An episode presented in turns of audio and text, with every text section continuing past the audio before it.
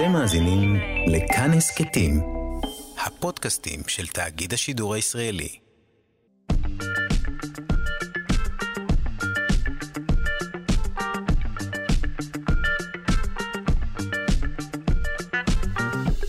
שלושה שיודעים. שלום לכם, מאזיני שלושה שיודעים. איזו תוכנית יש לנו היום? טירוף. איך זה יכול להיות שציד של חזירי בר לא מצמצם את האוכלוסייה שלהם? נדבר גם על uh, מספרים דמיוניים. בקיצור, אינכם יכולים להרשות לעצמכם להחמיץ את תוכניתנו, אך אם תיאלצו לעשות כן, אל דאגה, אפשר להאזין לה גם בשידור החוזר בשעה שמונה בערב, או בצורה של הסכת. גם בסדר, זה נמצא ביישומון של כאן תרבות. העורך שלנו הוא רז חסון, המפיקה אלכס לויקר, על הביצוע הטכני אלון מקלר, אני שרון קנטור, חייבים להתחיל עכשיו.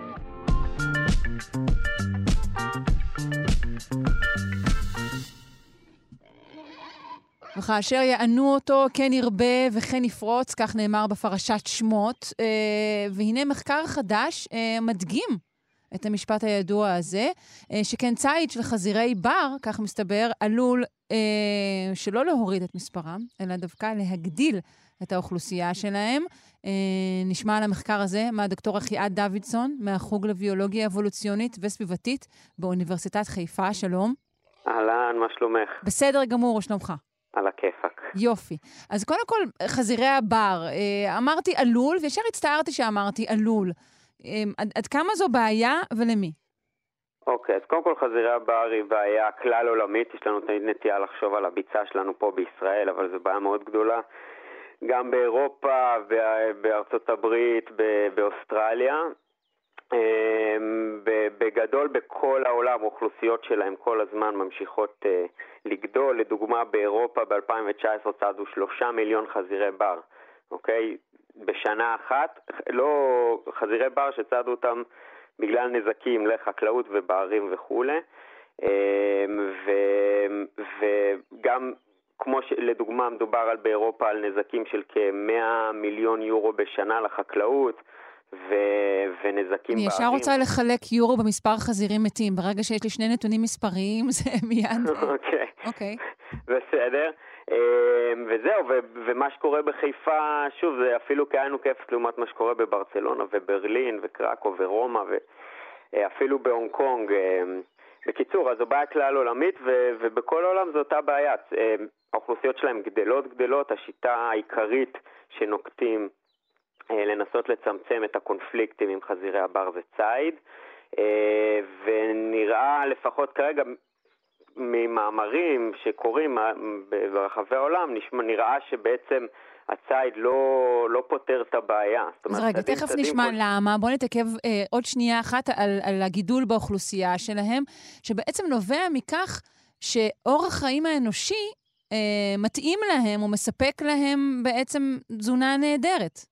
נכון, בעצם יש להם, אה, אנחנו מספקים להם מזון ומים 24/7 אה, כל השנה. לדוגמה בישראל העונה הקשה להם הייתה הקיץ, בעבר לפני שהיה להם פה המון אוכל מאזורים עירוניים וכפריים, הם פשוט היו אה, מתים בקיץ מצמא ורעב, הקרקע קשה, אין להם אה, בעצם אה, מאיפה להשיג מזון, אין, אין הרבה מזון ב- בישראל בטבע בעונת הקיץ.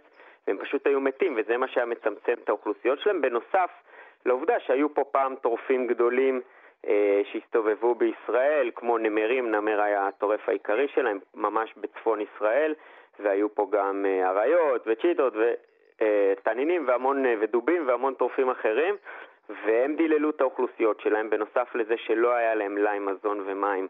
אה, כל השנה כמו שאנחנו מספקים להם עכשיו, אז האוכלוסיות שלהם היו בעצם מצומצמות, ועכשיו גם אין להם טורפים טבעיים, גם יש להם בעצם מלאי של מזון ומים כל השנה, גם באזורים כפריים ועירוניים. אה, אז זה חגיגה. אה, כן. ובנוסף, אני חייב להגיד, יש עוד עניין שבישראל בעצם אחד הגורמים המקבילים של חזירי הבר זה אזורי מחסה. הם לא יודעים לחפור מאורות כמו בעלי חיים אחרים, אז הם מוצאים מחסה במהלך היום באזורים אה, של צמחייה סבוכה, ו... לפני קום המדינה לא, בקושי היו כאלה מקומות בארץ, והיום יש המון אזורים כאלה, הפסיקו עם הכריתה והראייה, אז יש להם גם המון מקומות מסתור. אלה שלושת הסיבות העיקריות להתפרצות בארץ. אנחנו לא רוצים להחזיר את הכריתה. אה, אנחנו לא, אנחנו צריכים לא את אנחנו צריכים. את הצל, אנחנו צריכים את האדמה נכון, ההלכה. נכון. אבל בואו נדבר על האנומליה של הציד. כן, סליחה. הסיבה העיקרית זה באמת המלאי כל השנה, שיש להם ממש מסעדה 24/7. כן.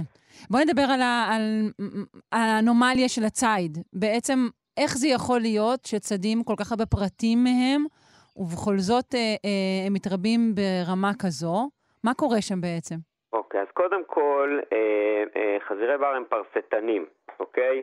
קרובי משפחה של אה, הפרה והכבשה והיעל והצבי, והם בעצם, בניגוד לשאר הפרסטנים, נקבה של חזיר בר יכולה אה, גם להיות פוריה בגיל הרבה יותר מוקדם. אה, יכולה להיות פוריה כבר בגיל שנה, ונקבה יכולה להביא עד 10-12 גורים בהמלטה. אז תעשי את החשבון שאם יש לך נקבה יכולה להיות פוריה בגיל שנה-שנתיים, ויכולה להביא 10-12 גורים בהמלטה, בהינתן שיש לה המון אוכל ומים, כמו שיש לה בכל העולם המערבי כרגע, אז פשוט פוטנציאל הרבייה שלהם מאוד מאוד גבוה. ואתה אוקיי. רואה שגיל הרבייה שלהם מתחיל לרדת, נכון? שגיל הבגרות המינית שלהם מתחיל לרדת. נכון, אז זה לא, אז זה לא אני, כשאני התחלתי את הדוקטורט שלי, התחלתי לקרוא מאמרים בנושא, וקראתי מאמרים באירופה, וראיתי שבאירופה, שעשו שם המון מחקרים גדולים, אה, באמת רואים שבאזורים שיש שם לחץ ציד מאוד מאוד גבוה, אז אוכלוסיות, אה, הנקבות של חזירי הבר נהיות פוריות מוקדם יותר, במקום באזור גיל 3-3 וחצי, הן נהיות פוריות כבר בגיל שנה-שנתיים, אה, וכשראיתי את זה אמרתי, וואו, כאילו, זאת אומרת, בכל העולם צדים צדים, המספרים כל שנה גדלים, רק סבר את האוזן, בצרפת ב-1988 צדו 100 אלף חזירים, היום זה כבר 800 אלף חזירים כל שנה, וגם בגרמניה זה אותם מספרים. זאת אומרת, אה, אמרתי, רגע, אם צדים צדים והנקבות נהיות פוריות מוקדם יותר, יש פה, אולי זו אחת הסיבות שלמרות שצדים אותם המון, בעצם האוכלוסיות שלהם ממשיכות לגדול. אה, ואז באמת... זאת אומרת, אה, אתה ראית את, את, את שני הנתונים האלו עולים, ואמרת יש ביניהם איזשהו קשר שצריך אה, לעמוד עליו. בדיוק, ואז במחקר שלי, ביחד עם פרופסור אורי שיינץ, פרופסור דן מלקינסון מאוניברסיטת חיפה, החלטנו לבדוק בעצם מה, מה הגורם, מה, שגורם, מה המנגנון שגורם לנקבות להיות פוריות מוקדם יותר, בגיל מוקדם יותר, תחת לחץ ציד גבוה, ועשינו מחקר פה בישראל. אה, עבדנו עם ציידים אה, של רשות הטבע והגנים, אה, וציידים שעובד, חובבנים שעובדים באישור איתם, והם אספו לנו שערות של חזירי בר, שמתוכם הפקנו הורמונים, גם הורמוני סטרס וגם הורמוני רבייה, ומצאנו באמת שבנקבות שהיו, שצדו אותם באזורים של לחץ ציד גבוה, היה להם באופן מובהק הרבה הרבה יותר פרוגסטרון, שזה הורמון רבייה. אה, לעומת הנקבות שצדו אותם באזורים של לחץ ציד נמוך. עכשיו, פרוגסטרון הוא הורמון מאוד מאוד מאוד חשוב, הוא אחראי גם על האיחום, גם אה, של הנקבות, כמו בעצם כלבים שמתייחמים, אז אחרי, אחרי, הפרוגסטרון אחראי על האיחום, וגם אה, על ההיריון, וגם בעצם על הקדמת גיל הבגרות המינית. אז אה, זה שמצאנו את זה פה, זה הסבר אפשרי. למנגנון הזה שתחת לחץ ציד גבוה הנקבות נהיות פוריות מוקדם יותר, וזה שהנקבות נהיות פוריות מוקדם יותר תחת לחץ ציד גבוה, בעצם מעלה עוד יותר את פוטנציאל הרבייה של הנקבות. תחשבי שנקבה נהיית פוריה בגיל שנה, במקום גיל שלוש, זה עוד שנתיים, זה עוד שתי הריונות שיכולה להביא עשרה גורים בשגר, עוד חמש נקבות כל שנה, זה עוד עשר נקבות בשנתיים. כל נקבה כזאת, אוקיי, תעשי את המכפלות, אז, אז זה, זה, זה ממש מעלה את פוטנציאל כן, הרבייה. אז רגע, מה שאנחנו וזה- אומרים שבעצם מצב של, אה, של עקה, של סטרס, של איום, מעלה בעצם את הכמויות של הפרוגסטרון? אז תראי, במחקר, אנחנו, ההנחה שלנו הייתה שאנחנו נמצא גם הורמוני סטרס גבוהים וגם הורמוני רבייה גבוהים בהתאם. עשו מחקר כזה בקנדה על זאבים לפני כמה שנים וראו ששם גם נקבות שהיו חשופות ללחץ ציד גבוה, היה להם באופן מובהק הרבה יותר הורמוני סטרס והורמוני רבייה. אה, אצלנו פה בישראל לא מצאנו את העלייה הזאת בהורמוני הסטרס אה, באופן מובהק, יותר אצל נקבות שהיו חשופות ללחץ ציד גבוה, אבל כן במסגרת הדוקטורט שלי עשינו עוד מחקר, ששם הראינו שהנקבות מבחינה התנהגותית הרבה יותר חוששות באזורים שצדים אותן, באזורי חקלאות, לעומת שמורות הטבע שם לא צדים אותן. אז בעצם הראינו את זה התנהגותית, למה פיזיולוגית לא מצאנו את זה, יש לנו כל מיני השערות, אבל אמ, בהתנהגות מעניין. שלהם אנחנו כן רואים שהם הרבה יותר בסטרס באזורים שצדים נכון. אבל לא ראיתם עלייה של הורמון סטרס, אז, אז כרגע זה, אז, ההוכחה היא התנהגותית, אתה אומר. כן, בעצם אוקיי. רואים, ראינו את זה התנהגותית. זאת אומרת, ההנחה שלנו הייתה שאם נראה אה, בהתנהגות, התנהגות של יותר חששנות וסטרס, נמצא את זה גם בהורמונים, אבל לא מצאנו את זה. אבל אנחנו כן רואים את זה בהתנהגות. אה, אבל בכל מקרה, העלייה בהורמוני הרבייה, בפרוגסטרון, הם באמת מעלים את פוטנציאל הרבייה שלהם, באמת עשויים להג, אה, להקדים את גיל הבגרות המינית שלהם, וזה אולי אחד ההסברים שיכולים להסביר את זה שאוכלוסיות שלהם ממשיכות לגדול בקצב כן. מטורף, למרות הציד הגדול שהם חשופים עליהם, שוב, שלושה מיליון חזירי בר. הציד אה, מתבצע בכל אה, שכבות האוכלוסייה של חזירי הבר באופן אה, שווה? נגיד בוגרים, צעירים, זה לפי מי שלא הצליח לברוח? איך זה עובד? אז כי- תראי, בגדול, על הנייר, אם רוצים להפחית אוכלוסייה של חזירים, בגלל שבעצם פוטנציאל הרבייה שלהם כל כך גבוה, ויש להם גם יכולת פיצוי על בעצם מוות של המון פרטים מהאוכלוסייה, יש להם יכולת פיצוי מאוד גבוהה. אמ, אז, אז אומרים שצריך לצוד בגדול כ-70, 80, 90 אחוז מהאוכלוסייה כדי שהיא לא תגדל. אוקיי? ראו באירופה שגם אם קוצרים כל שנה 50% מהאוכלוסייה, שנה אחרי זה היא עוד פעם מגיעה ל-100% בקלות. אמ, אז על הנייר, אם רוצים להפחית אה, את אוכלוסיית חזירי הבר, צריך, לפי כל מיני מודלים שבנו וזה, צריך להפחית את, אה, אה, את כמות הנקבות והצעירים והגורים, כי אלה, אלה ש, הם אלה שמוסיפים לאוכלוסייה. בפועל, כשציידים הולכים לצוד, זה הרבה יותר קשה, זה, זה, ואז צדים פחות או יותר את מה שרואים ומה שזז, ולא מגיעים לצוד יותר את הנקבות זהו, ואז. ייתכן שהורגים דווקא יותר, אה, נגיד, זכרים מבוגרים, אולי הזרע שלהם פחות, אתה מבין? יש פה כל מיני אלמנטים. נכון, נכון. ודווקא הרג של זכרים מבוגרים יכול לגרום עוד יותר אה, בעצם ההחרפה של ה... בעצם בדיוק.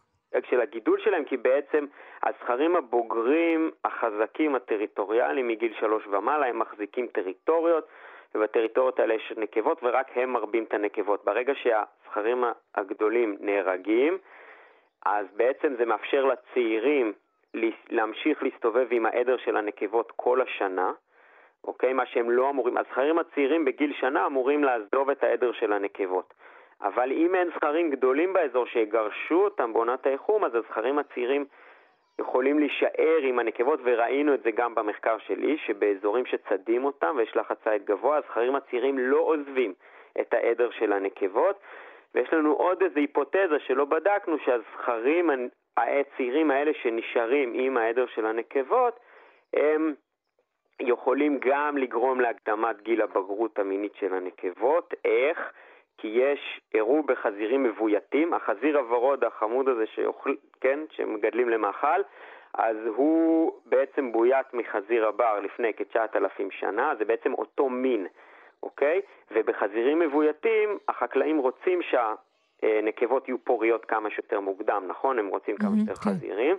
אז אצלם רואים שאם רוצים שנקבות יהיו פוריות מוקדם, מכניסים דווקא זכרים אל הנקבות, ועצם ההימצאות של הזכרים עם הנקבות אה, גורם להקדמת גיל הבגרות המינית על ידי פרומון שנמצא ברוק של הזכרים. אז אנחנו משערים שאותם זכרים צעירים שנשארים עם העדרים של הנקבות באזורים של הציד בישראל, שהם לא אמורים להיות שם באופן טבעי, אנחנו חושבים שאולי הם גם על ידי האפקט הזה, הבור אפקט עם הפרומון מהרוק שלהם, אולי גם, זה עוד סיבה שגורמת להקדמת גיל הבגרות המינית, אבל את זה לא בדקנו ספציפית, רק ראינו שהם נמצאים יותר עם הנקבות.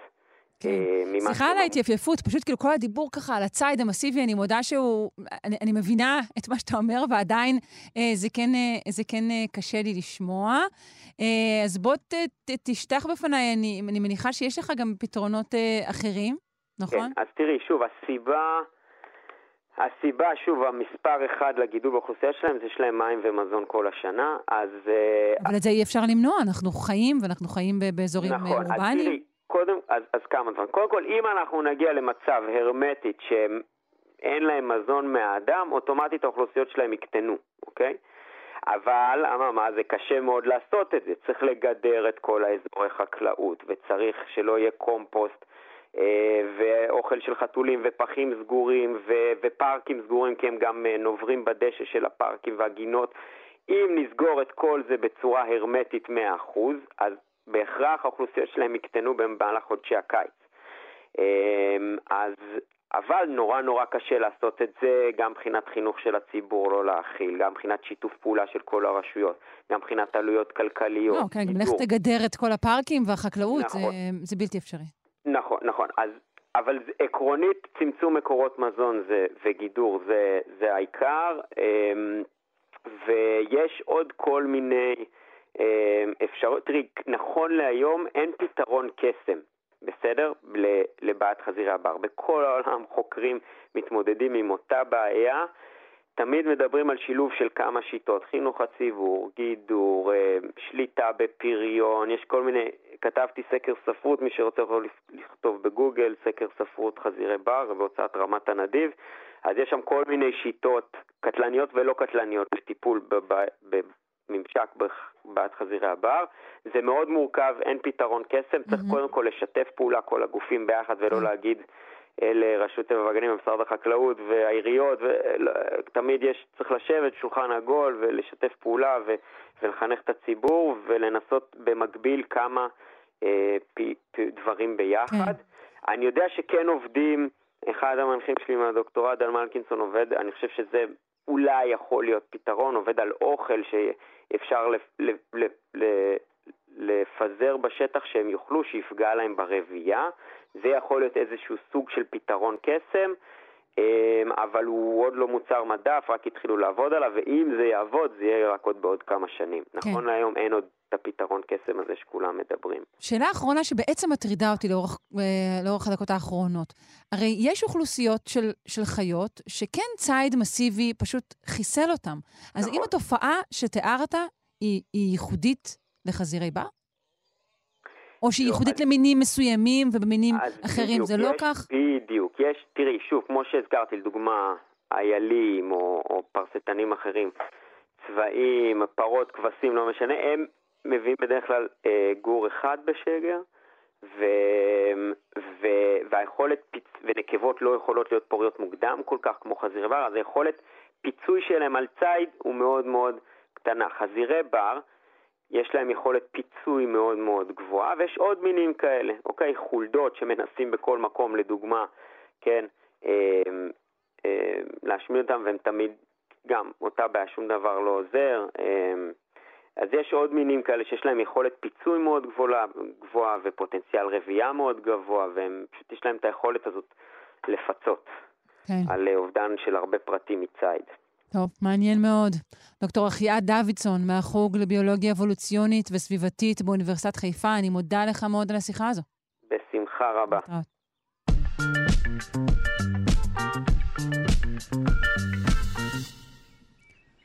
דמיינו יום שבת, אתם יוצאים עם המשפחה לטיול, והנה ברדלס. ולמה רק ברדלס? גם פיל, אפילו אריה, ובנחלים היפופוטמים. זה לא דמיון, אלא חיי הסוואנה השוקקים שהתקיימו פעם בארץ ישראל, כפי שהם נחשפים במחקר חדש, שממצאיו פורסמו בספר חדש שנקרא החדות ותמורות, עולם החי בעברה של ארץ ישראל, מאת הזואולוג, הפרופסור יורם יום טוב מאוניברסיטת תל אביב, והארכיאוזואולוג, פרופסור גיא בר-עוז מאוניברסיטת חיפה, שגם נמצא איתנו על הקו. שלום, פרופסור בר-עוז, מה שלומך? בוקר טוב, שרון, אהלן. היי, ברכות על הספר. תודה רבה. אה, הכתבה בהארץ הייתה מרתקת, שמחנו מאוד לקרוא אותה.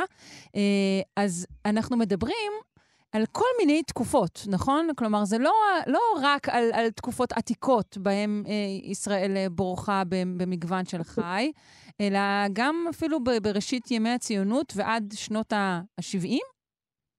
נכון, מה שעשינו בספר זה בעצם סיכמנו מחקר ארוך מאוד, של שהיו שותפים בו קבוצות מחקר רבות, אנשים רבים, למעלה מ-500 אתרים ארכיאולוגיים שהולידו לפחות 800 שכבות של אה, התיישבות שונות, שבהם הצטברו עצמות של בעלי חיים, אז המחקר הוא כבר בועט ומתקיים אה, עשרות שנים. אנחנו בעבודה הזאת סיכמנו את הנתונים והבאנו את התובנות שלנו, שבאמצעותם אנחנו יכולים לראות את התנודות וההשתנות של עולם החי. דמייני את, אה, את הארץ כמו לוח משחקים, שבו אפשר להתחיל להוריד שכבות ולקלף את השכבות. ולהגיע לאותה שכבת יסוד לפני שראשוני האדם הופיעו בה. אני, אני תמיד הוא... רואה שם כיסא כתר פלסטיק, לא משנה כמה אני חופרת, זה... עוד יותר עמוק, גברתי. כאילו, צריך ממש להתאמץ וכאילו, לרגע להתעלם מכל האקטואליה של, המ... של מאות השנים האחרונות, ונגיד לעמוד על הכרמל אל מול מפרץ חיפה ולהסתכל על עמק זבולון ולא לראות את מפעלי הזיקוק ואת הקריות או את הנמל, אלא לראות ביצות. וואו. ולאורך הביצות האלה, וביום טוב רואים מחיפה את, אה, את לבנון ואת הנעמן, או אם מסתכלים דרומה לכיוון נחל תנינים, אה, נחל דליה וכיוצא בזה, נחל אורן, עד לירקון והסורק. לאורך כל האפיקים האלה, כמו שהזכרת באמת, היו היפופוטמים ותנינים. אוכלוסיות שהן בעיקרן אוכלוסיות אפריקאיות, והן מהוות את חלק מהפאונה, או נגיד שכבת היסוד של עולם החי המקורי, כשהארץ עוד הייתה חלק מאפריקה. האקלים הישראלי היה אה, אקלים אה, מזמין ונוח? האקלים היה המפתח של הברז שפתח וסגר את השטף של החיות מכיוונים שונים. כי על אותו מגרש ריק, עכשיו נסדר, נפתח אה, ברזים של חיות, זרמים של חיות שיגיעו מאפריקה, הם יגיעו בעיקר בתקופות קרחוניות, כשהדברים זזים צפונה, או לחילופין, אה, חיות שמגיעות מאירופה ומאואסיה שנודדות בתקופות הקרות דרומה. ואת אותו, אותו משחק הזה, את הברז הזה, אפשר לראות אותו, איך הוא משתנה באותו מיליון וחצי שנים מאז ראשית ההתיישבות האנושית, שמופיע האדם באזורנו באתר עובדיה, בהמשך בגשמות יעקב, באתרים העתיקים, ועד אלפי השנים האחרונות, שבהם האקלים פחות או יותר מתייצב והוא מוכר כמו שהוא היום, והפתיחה של הברז, של אקלים לח יותר, אקלים יבש יותר, מאפשרת כניסה וחדירה של אוכלוסיות מאזורים שונים. כן, אז הזכרת כבר את האדם, אה, ואנחנו יודעים שאפשר uh, להתחקות אחר הכחדות ממש בהתאם לנתיבו uh, של האדם. אז uh, כמו שאמרת, בישראל יש הרבה עדויות ליישובים קדמוניים וגם להתפתחות, בעצם מדובר בערש החקלאות. אז האדם והחיות הגדולות שתיארנו, הם חיו כאן יחדיו? אז באמת צריך להזכיר שכאילו אם היינו, לא היינו יכולים לכתוב את הספר הזה על מקום אחר בעולם. משהו שהוא מאוד מאוד ייחודי לעולם החי, לעולם הטבע של הארץ, וגם גם העושר התרבותי והעושר העושר של הטבע, המפגש בין שלוש היבשות שיוצר פה אה, פסיפס, אה, מוזאיק, פיוז'ן מאוד מאוד מיוחד של חי מאזורים שונים, וההיסטוריה ההתיישבותית. מראשית תופעת האדם, אל כל התקופות הפרה-היסטוריות, ראשית תופעת החקלאות, בהמשך התפתחות המונותאיזם, הרס אה, התפתחות החברה הישראלית והרס תרבות אה, ההתפתחות של חברות נוספות. אז בעצם יש פה היסטוריית מחקר מאוד מאוד ארוכה של הרבה קבוצות של אנשים שבאו ורצו לקלף את אותן שכבות העתיקות. לאורך השנים אספו הרבה מאוד מידע על חרסים ועל ארכיטקטורה ועל פריטים שונים שקשורים לבני אדם. נאספו גם הרבה עצמות בעלי חיים, והעבודה הזאת עכשיו מסתכלת על העצמות ואומרת, בואו נבחן את ההשתנות לאורך זמן. מתי בעצם נעלמו מכאן אה, חיות אה, כמו אה, דובים או תמסכים? אז, אז בדרך כלל, הכלל שאנחנו רואים אותו, שבעלי החיים נעלמים אה, ככל שעוצמת ההתיישבות הולכת וגדלה, ככל שהקונפליקט והתחרות אה, אה, בין האדם לבין הטבע הולכת ומתגברת במהלך ההיסטוריה, וככה האדם הרואה לא ירצה שיהיו דובים או, נחש... או תנינים לידו שעשויים לטרוף את הצאן כשהם באים להשקות. אז בהתאם גם מתפתחת התחרות, ולאורך זמן הראשונים שיעלמו הם בדרך כלל המינים הגדולים, אלה שמתרבים לאט יותר, אלה שלוקח להם יותר זמן להגיע לבגרות מינית, מעמידים פחות צאצאים, או בעלי מסת גוף גדולה, הם ייעלמו ראשונים. והמינים הבינוניים והקטנים יישארו, ידעו להסתדר בזכות, אה, כאמור, התכונות האלה של קצב ריבוי מהיר ויכולת התאוששות. אז הדובים והתמסכים הם בקטגוריה של החיות הגדולות, הטורפות שקיימות, ויש בין, יש, יש בינינו לבינם, בינינו האדם הרועה, האדם החקלאי, יש תחרות על משאבים, והם היו הראשונים להיפגע. אני מנסה לחשוב על אה, עדויות תנכיות, שזה נגיד מה, מהאזור, ואני אני לא זוכרת הרבה מאוד אה, דיבור על חיות. או שאני טועה? שמשון הרג, אה, ככה מקרא מספר, עם לחי של חמור הרג אריה. נכון, בכלל, נכון. שם האריה הוא מכונה בשם ליש. אריות כבר אין פה. הרבה זמן. כבר אין לנו כמה מאות שנים. כן. ובמקום אחר אה, נגלה לאלישע דוב באזור בית אל. אז אה, יש, יש, וכמובן... יש, יש אזכורים פה ושם, אבל כאילו הייתי מצפה שבמיתולוגיה מפוארת כזו אולי יהיו יותר חיות. אמ, אני חושב שכשמסתכלים על, על, על העולם המקרא, אז יש, יש שם לא מעט התבוננות על הטבע, היכרות עם הטבע והתבוננות על הטבע. וזה נכון שהרבה פעמים זה בעיקר מנקודת מבט אה, חקלאית, אם זה נכון. של האדם שעוסק בחקלאות, או מנקודת המבט של הרועה, ואז הטבע שהוא רואה סביבו, והרבה פעמים ישנה המחשה, זאת אומרת, אה, ירמיהו מדבר על הפראים, אז הוא ממחיש אותם, כשהוא מדבר על, התנועה, על כמה שהם רושפים, אז אנחנו מגיעים למסקנה שכן, הוא, הוא ראה פרא בחייו, הוא ידע, את, הוא כיוון את ההתנהגות שלו. הדימוי היה מתאים. כן. בוא נדבר על העשורים האחרונים. אה, אפשר לומר שהיה שינוי גדול, נגיד אה, משנות ה-70-80 ועד עתה.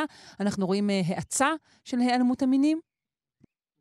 אני חושב שבכלל, אם לוקחים בכלל, מסתכלים על כל התהליך הארוך הזה בתור איזשהו סרט, וזה תמיד הקבלה נורא יפה כדי להקביל אבולוציה, כי אבולוציה אי אפשר אה, לראות את הסרט שוב ושוב. אם מקרינים אותו, אם חוזרים אחורה, הסרט יהיה אחר. אבל אם אנחנו לוקחים את אותו פרק זמן ארוך הזה ומקרינים אותו, אז אין ספק ש... במאות הש... באלפי השנים האחרונות, וביתר שאת במאות השנים האחרונות, ועוד יותר ביתר שאת בעשר... בבש... בעשרות השנים האחרונות, התהליך רק הולך ומואץ.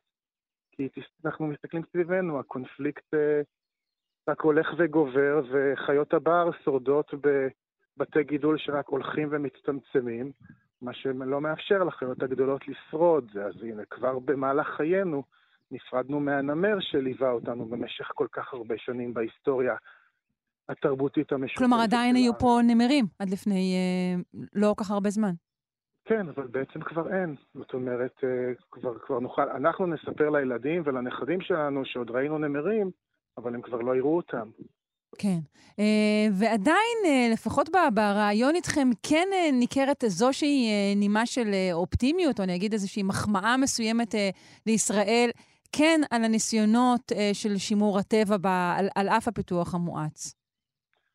נכון, שמירת הטבע בארץ מאוד מתקדמת. כל הנושא הזה של conservation biology, של שמירת טבע, זה תחום מחקר אה, אה, אה, שמתמקד בשימור של עולם הטבע, ובארץ הוא מפותח למדי, וכך בזכות ההכרזה של שמורות ופיקוח על ציד לא מוכר והגנה על משאבי טבע, אז חיי, חיי הבר אצלנו מצבם טוב יותר מהארצות השכנות, זה יכול להיות הרבה יותר טוב, ואנחנו בכלל רוצים לקוות שגם נצליח להדביק בהתלהבות הזאת את השכנים שלנו, שזה, כמובן שזה הכל מפגש של אינטרסים, אבל uh, אם יש יתרון לחיות בר, יש להם, הוא ערך תיירותי, אקולוגי תיירותי, זה בוודאי יכול uh, להיות איזשהו גורם שיאיץ או יעודד את השינוי הנדרש. כן. השאלה אם בכלל אה, חיים מודרניים יכולים לעמוד אפילו בפני הרעיון שמרחק נסיעה של 20 קילומטר יש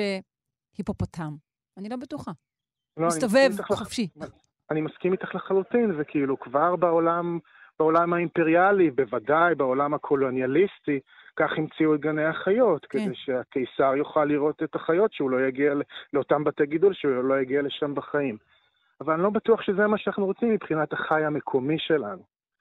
והצורך לשמר אותו כאילו מוליד הרבה מאוד מוטיבציה, מחקרים, שאני אני, אני באופן אישי נקשר לקו האופטימי שכאילו הומו ספיאנס ממציא לנו פטנטים. כלומר, ברור שהמצב הוא קשה, אבל מצד שני המשבר גם יוצר הזדמנויות. יפה. נזכיר שוב את שם הספר, הכחדות ותמורות, עולם החי בעברה של ארץ ישראל, אה, מאת אה, השותף שלך, פרופ' יורם יום טוב, ושלך, פרופ' גיא בר-עוז, מבית הספר לארכיאולוגיה ותרבויות ימיות באוניברסיטת חיפה. תודה רבה. תודה רבה. בחשבון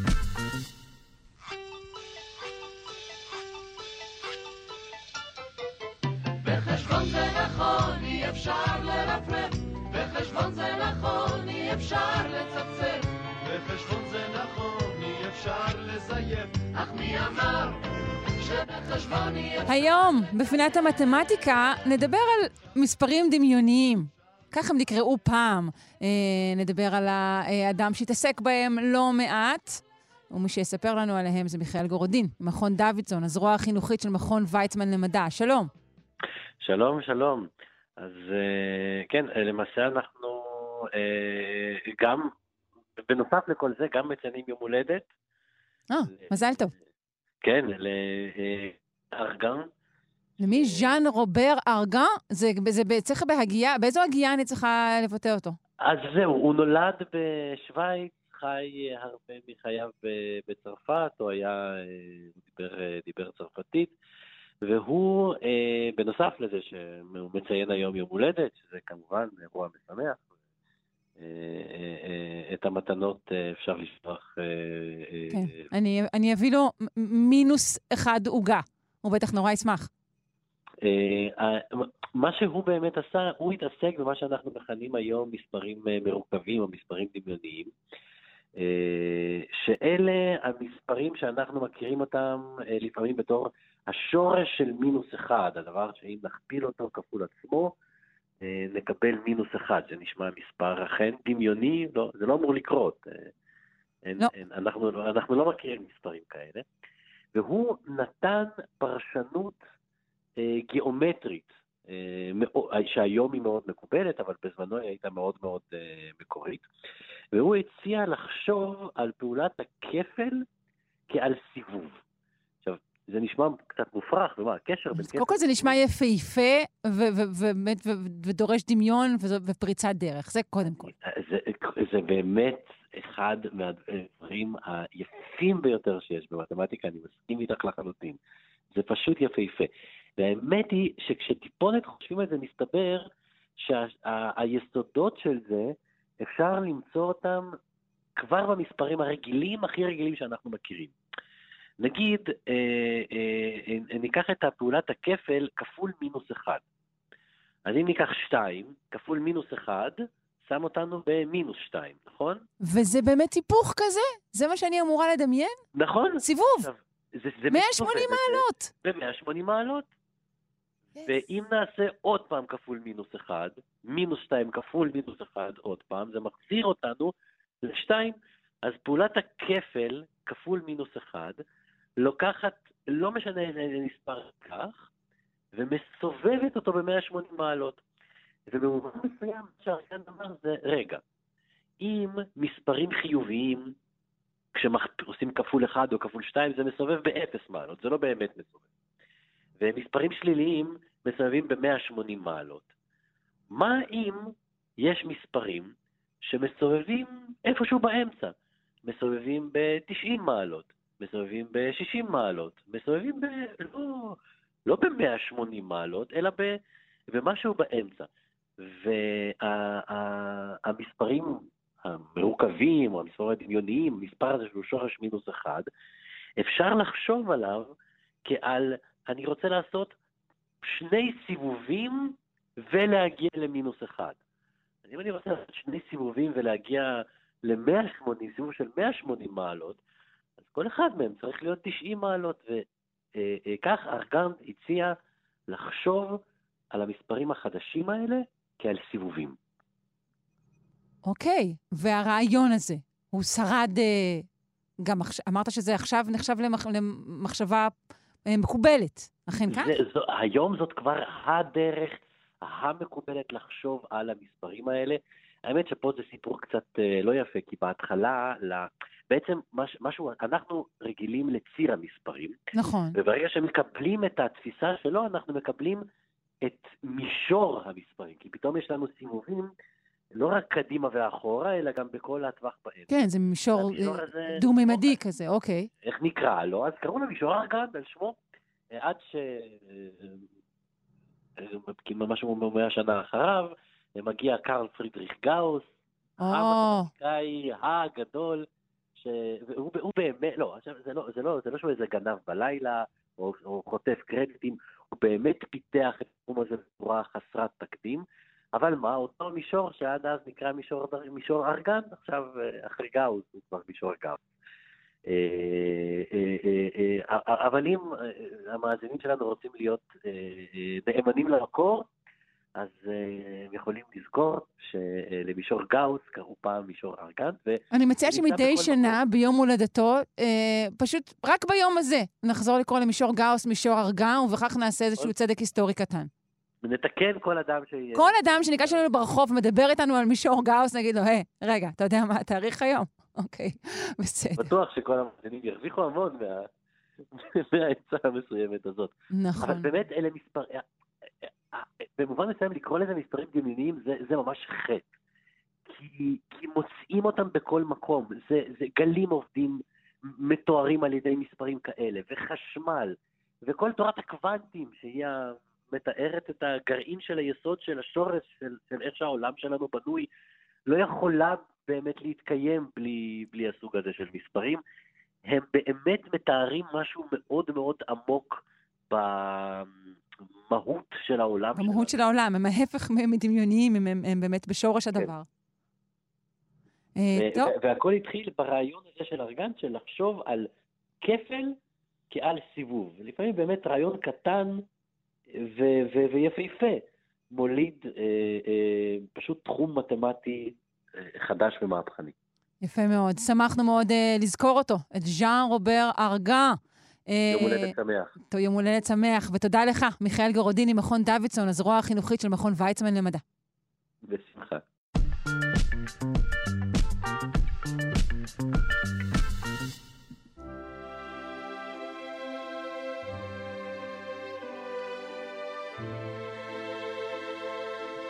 אנחנו כאן בשלושה שיודעים, כידוע, אה, רואים עצמנו כשומרים אה, על עקרונות הרדיו התבוני, ואולי בגלל זה, פינת השירה אה, תעסוק היום בשירי שומרים. מיד אה, נברר את השאלה הזו עם רונה ישראל קולט, מורה לפיתוח קול ומנהלת קוואלי, כיתות האומן, התחרות הבינלאומית לשירה אומנותית בזיכרון יעקב. היי רונה. היי שרון, את צודקת, זו אחת הסיבות העיקריות שבחרתי בשירי שומרים ומשמר, אבל גם העובדה שאנחנו בתקופת בין המצרים, שבי"ז בתמוז פרצו את החומה הראשונה, וזו ההזדמנות אה, לחלוק את ההוואי של אה, שומרי החומות ולראות אה, איך המסורת הזו מתבטאת בשירים ובמוזיקה Mm. שלהם. אוקיי. זהו, אנחנו כבר עם בקע ראשון בחומה, אז uh, האתוס של השמירה אולי השתנה קצת עם כל השומרים והשומרות שמשועממים בקניון, התלבושת שלהם לא בדיוק מרשימה, גם לא טקס החלפת המאבטחים, וגם לא ידוע לי על שיר החלפת uh, משמר המאבטח בקניון. אבל יש אבל- להם אה, לחיצת אה, יד סודית שאנחנו לא, לא מכירים כנראה, אותה. כנראה, צריך, אה, צריך לטפח את זה, את האתוס הזה. ויש גם באמת כמה כוכבים, כמו ישראל פלורס, אם אפשר לחפש אותו ברשת, אבל הוא שר בקול ענוג וגבוה, ולא בטוח שהשירה שלו משרתת את הדימוי שלו כשומר קשוח. אבל אם באמת אנחנו נחזור אחורה לשנת 70 לספירה, אז הלגיון הרומי עם מפקדם העליון טיטוס, צר על ירושלים כבר מניסן, והמצור אה, נמשך שלושה חודשים, עד להקמת החומה בי"ז בתמוז. אז בואי נשמע, ואז כמובן הנפגעה, החומה נפגעה, נכבשה ירושלים, אבל אה, אלה עובדות היסטוריות, אולי קצת יבשות, אבל צריך את ה- באמת אנשים צמאי דם ואלימות שיעשו את זה, אז בואי נשמע איך הם אה, מטפחים את, ה, את הצמא הזה. נשמע את שיר הליגיון הרומי מתוך הסרט בן חור המודרני, שמבוסס על ההמנון של הליגיון הרומי, לג'יו אטרנה ויקטריס, הליגיון תמיד מנצח.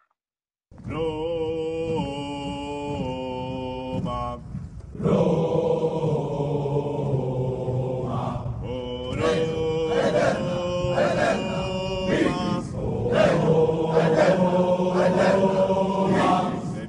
dissensua eterni, et dissensua eterni, corda nostra soluntimi. Por la nostra soluntimi. זה קשה לתאר שירה יותר גברית או סטריאוטיפ גברי של זה. יואו, זה כל כך. יפה וכיף. נכון, אוקיי, אז את מתחברת לעוצמה הזו, ובאמת, הצעקות האלה הן ישר מעשר אפס, הן גם מחזקות, הן גם מרכזות את הכוח הפיזי והמנטלי, ואת זה יודעים כבר מאומנויות הלחימה. זאת אומרת, אם את מחפשת את הריכוז הזה, אין ספק שאת נותנת את הצעקה הגבוהה, גם אישה יכולה כמובן, אבל כשאת שומעת אותם, את מאוד מקווה שהם בצד שלך של ההיסטוריה, ולצערנו הם כמובן, הליגיון הרומי לא היה. והם... אה, לא, זה אנשים אה, אבל שחותרים קדימה, ללא ספק, כן. כן, וכאמור, הרומאים לא הראשונים ולא האחרונים שרצו לפרוץ את חומות ירושלים.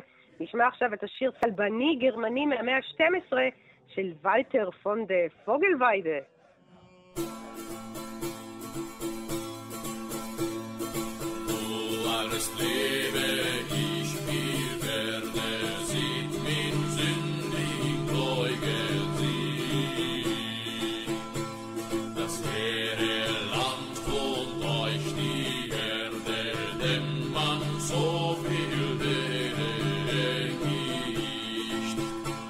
אז ליגיונות שלמים של צלבנים שרים את זה ב full voice, צועדים להם. אני מאוד. אוהבת, רונה, את, ה, את, ה, את התדר שבו נמצאת השירה בשיר הזה שאנחנו שומעים עכשיו, את המקום שלה.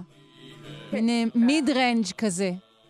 בדיוק, הם שרים אה, מאוד עמוק, הם, זה לא שירה, זה לא מחפש את הגבהים, אבל זה בהחלט נותן לך, אה, את אומרת שזה מאוד יפה, זה, זה נשמע מאוד גברי, זה נשמע, בוא נגיד, הגבריות הסטריאוטיפית, העוצמה, הרבה טסטוסטרון, ומה שמעניין שבמסורת של שומרים ומשמר, הם נותרו באופן לא מפתיע מאוד שמרנים.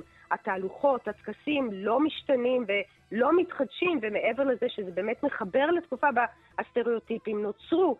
ומעבר לזה, אני חושבת שזה גם עסק כלכלי מניב. תחשבי כמה כסף מכניסה תעשיית השמירה הבריטית, Changing of the Guards, גם אם את תיירת מהסוג שלא מחפש את זה באנגליה ברגע שיש לך לילדים, זה אחד הדברים הראשונים שאת עושה, את הולכת לראות את התהלוכה, את הסוסים, את ההליכה, לשמוע את המוזיקה בידיעה שאבות אבותייך ראו ושמעו את זה, וכנראה זהו, נכון. שהמנהיגים שלך... נכון, היופי, וזהו כמובן בהפיכה של משהו לפולקלור. אני לא... נכון, כן. נכון. השומרים הם שמרנים, הם שומרים על איזושהי מסורת, אה, אבל באמת תחשבי, עכשיו את יודעת, רואים את התמונות של הגלובל וורמינג, את כל הגארדס האלה שעומדים עם הפרוות שלהם בחום של 40 מעלות, כנראה שזה ישתנה, כי אנחנו פשוט שינינו את העולם מעבר למה שאפשר אה, לספוג, זה מה שהמסורת יכולה לספוג. כן, שומרי, ה- שומרי המלכה, אה, אה, אתמול ביום החם ביותר בשנה, בוודאי עמדו שם עם בגדי ים. אני מקווה בשבילם, לפחות שהיה להם מאוורר קטן בתוך הפרווה הזו, קשה לדמיין את זה. מה שכן, מה שקוסם לז'אנר המוזיקלי, שהערכים שהוא שואב מהם, שהם הכי שמרניים, הם הכי קוסמים להאבי מטאל. יש הרבה גרסאות של שירי משמר, שירי צלבנים של להקות מטאל. אצלהם גבר זה גבר, הוא חיה פראית, לא מבויתת. אז בואי נשמע שיר משמר של השיר, המ- המשמר המלכותי השוודי, מלהקת המטאל השוודית סבתון.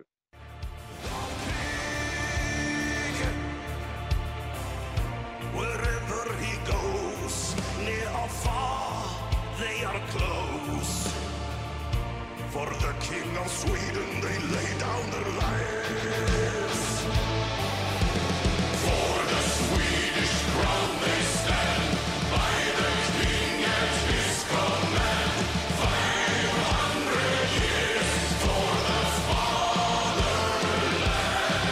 שומעת איך העוצמה הזו מפמפמת בתוך המשמר, בלי זה כנראה אני חושבת... כן, זה כבר נשמע גם מאוד פופי, למרות שקראת לזה מטאל, זה, זה מטאל פופ מאוד, במה שנקרא מטאל אצטדיונים, מטאל המנונים.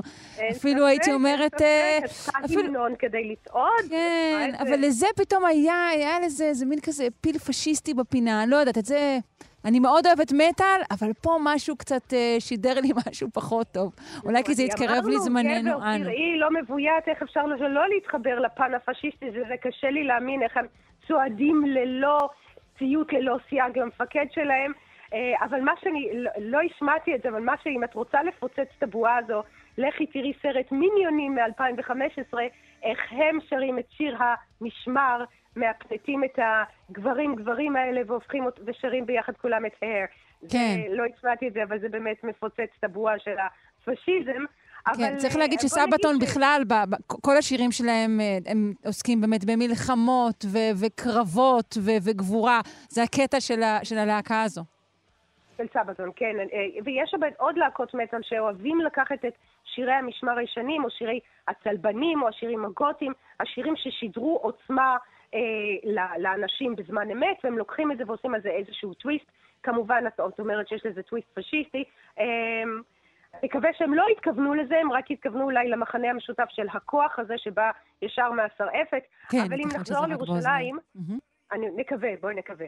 ה- השירים האלה הם, הם, הם באמת אה, מושכים הרבה קהל. השאלה איפה אה, המשמר ירושלים, איפה השיר היהודי עם תהלוכה ראויה, עם, ה, עם המדים של ירושלים, תארי לעצמך תהלוכה רצינית עם גלימות צבעוניות על החומות, שימשוך הרבה תיירים. בואי אה, נפמפם את זה פה, אבל אין לנו כרגע שיר כזה, לפחות אני לא מצאתי שיר חומות כל כך מפמפם, אז נשמע על חומותייך ירושלים, השיר שאנחנו כן מכירים בפי ליאור פרחי. אה, אוקיי, זה לא לא ביצוע מעט פחות לא, אה, מוכר. ביצוע יפה של אה, ליאור פרחי. זה השיר עם, ה- ה- ה phrasing, עם, ה- החלוקת, ה, כאילו הלחן של, ה- המילים, החלוקת שורות היא, אולי הטובה ביותר אה, כמעט שנעשתה פה, בעיניי. אז כן, אז יש פה באמת טוויסט יותר עמוק, קצת יותר מורכב על מה זה לשמור על... אה, אולי הוא באמת לא מרש כל כך, הוא הוא לא הולך על הברור מאליו, הוא לא הולך על המרש הזה, באמת יש לו חלוקה מורכבת יותר, יותר אה, עם יותר רבדים.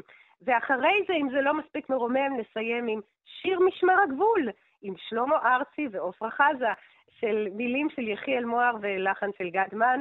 גם קשה לי לדמיין את עפרה אה, חזה אה, עם ה... מתחברת לטסטוסטרון הזה, אבל שוב אני אומרת, אנחנו שומרים על הגבול קצת אחרת. אני עומד על החומה, עומד בגשם לבדי וכל העיר העתיקה. מונחת לי על כף ידי, אני מביט במאוהב. אני עולה לכאן תמיד סתם להביט, אבל עכשיו אני נמצא כאן בתפקיד. אבל עכשיו אני נמצא כאן בתפקיד. כן, כן, מי חלם אז בכיתה, כשלמדנו לדקלם על חומותייך, ירושלים. אז זאת אומרת, אנחנו עם המינור, לא, לא בהכרח מה ש... זה לא מפמפם, זה לא משדר עוצמה, זה משדר יותר עצב עמוק. אז בואי באמת, אם זה באמת לא היה מספיק מרומם, נסיים עם שיר משמר הגבול. כן, ניפרד ממך בשלב זה רונה ישראל קולט, מורה לפיתוח קול ומנהלת קוואלי, כיתות האומן והתחרות הבינלאומית לשירה אומנותית בזיכרון יעקב. שמרי על הגחלת, רונה, להתראות. אני אשמור, תודה שרון. ובשדה השיבולים חולמות, הדף ישן בבית הרוגע, עם משמרות הוצבו על חלומות, הברוש מעל נוגע לא נוגע, כמפלל על בית ושלמה.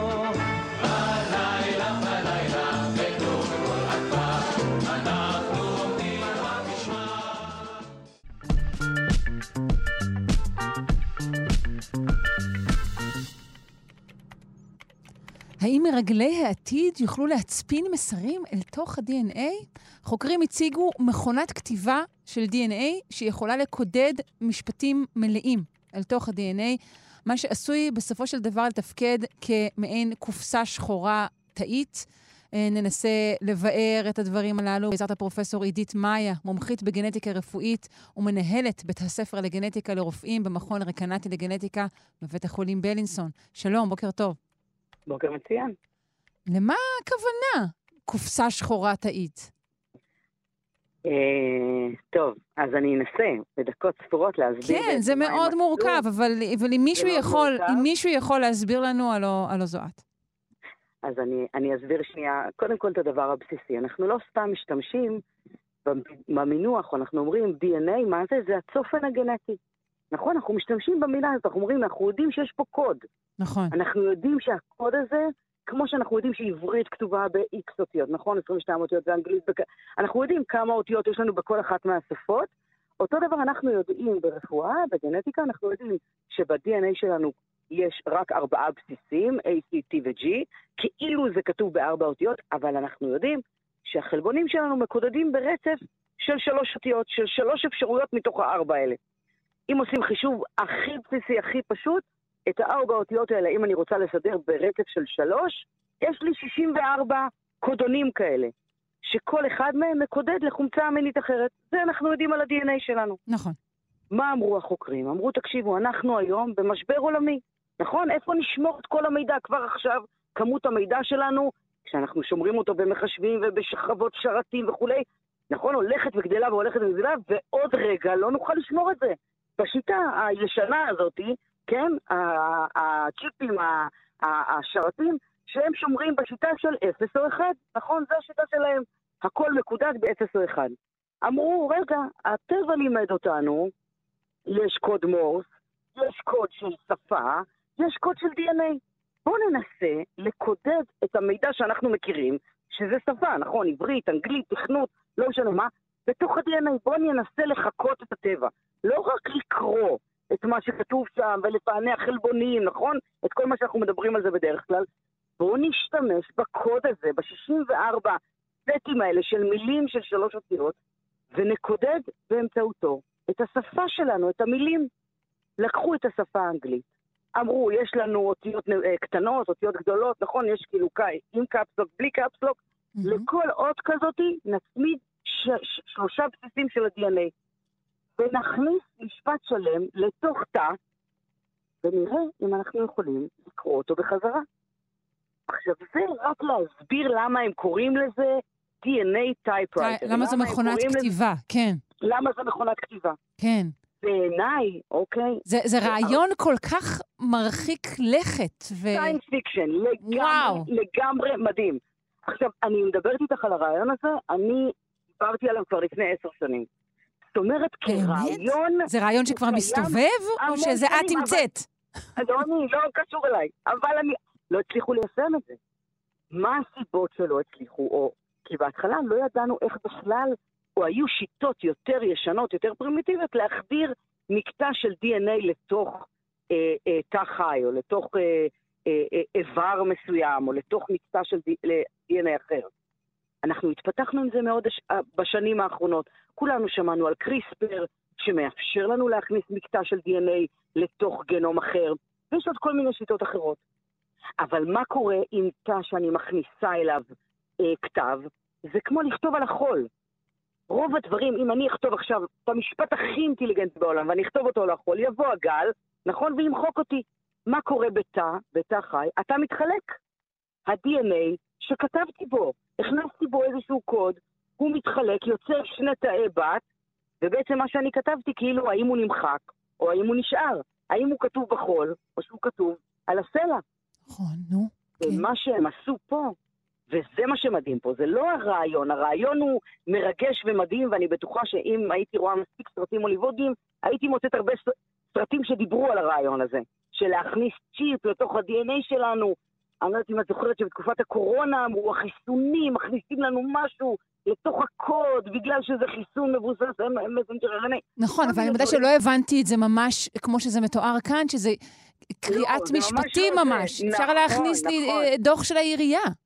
נכון, אז בדיוק, אז מה שהם עשו פה, הגאונות פה זה לא להכניס את המשפטים, אלא זה לקרוא אותם בחזרה. הם לקחו אותה, אמרו, נכניס, זה שהכנסתי בסדר, מחיאות כפיים סוערות. אבל לא חוכמה, בואו ניקח את התא, נכניס לתוכו מקטע, שעכשיו אני יכולה להכניס, הם הכניסו בשביל הצחוקים, הם הכניסו את המשפט הראשון שקודד אי פעם במורס. כן. אה, What has God wrote, או... משהו כזה, בדיוק, והם הכניסו את המשפט הראשון שנאמר אי פעם בטלפון, והם הכניסו איזשהו ציטוט משיר קוריאני, כי החוקר, הפוסט-דוקטורנט שעשה את זה בוושינגטון, הוא מקוריאה, אז הוא הכניס אה, יש שם איזה ציטוט של קיי-פופ גדול, מצחיק. בדיוק, איזה קיי-פופ כזה. אז הם הכניסו את שלושת, אבל זה לא השימוש של זה. המחשבות שלנו כביולוגים, כרופאים, כחוקרים, זה וואו, אם אני אצליח להכניס באמת איזשהו תוכן, ואני אוכל לעקוב אחרי הילדים של אותו תא. זה הדבר המרגש פה, זה שאני לא בודקת רק את התא שהכנסתי. אני רוצה לדעת, ומה שהם הצליחו לעשות זה בדקו את זה 20 דורות אחר כך.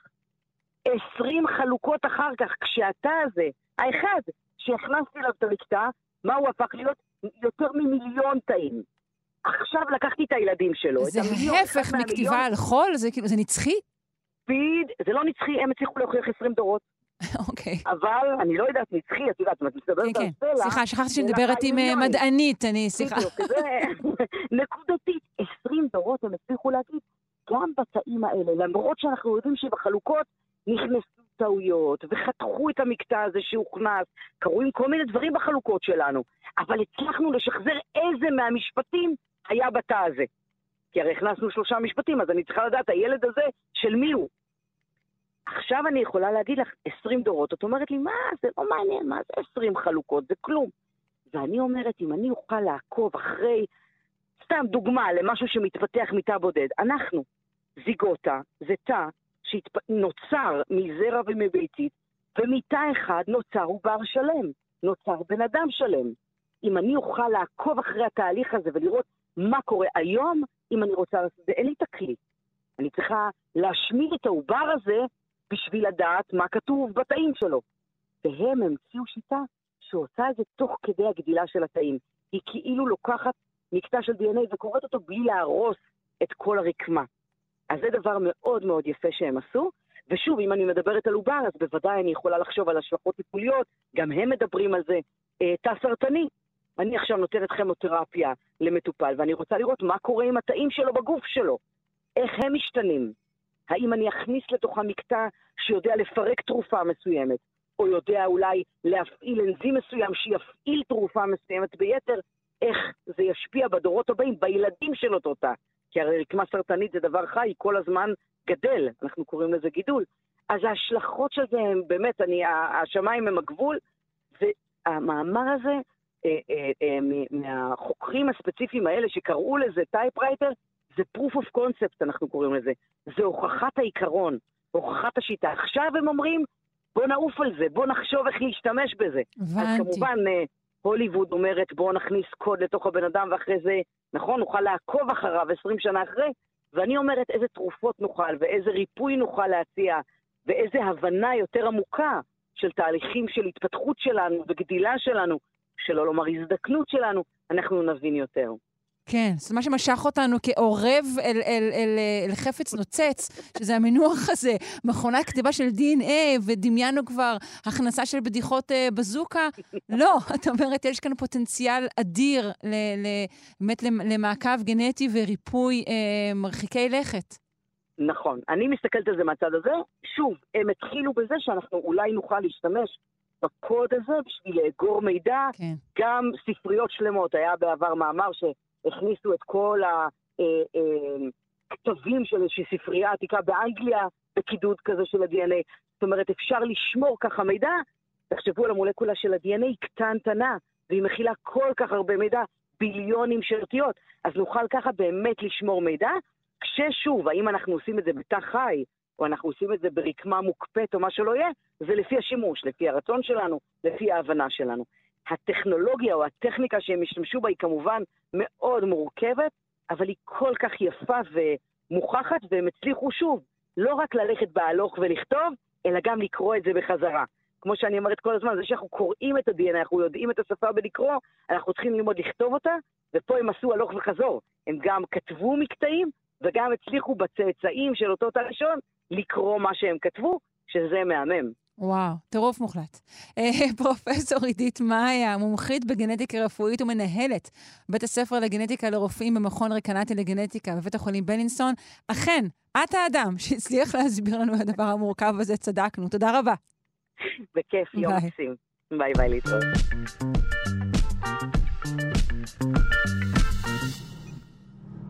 פיברומיאלגיה, אה, המחלה שמכונה גם בשם חיבה פיברו, על אף שאינה חביבה כלל וכלל, היא מחלה שקשה מאוד לאבחן.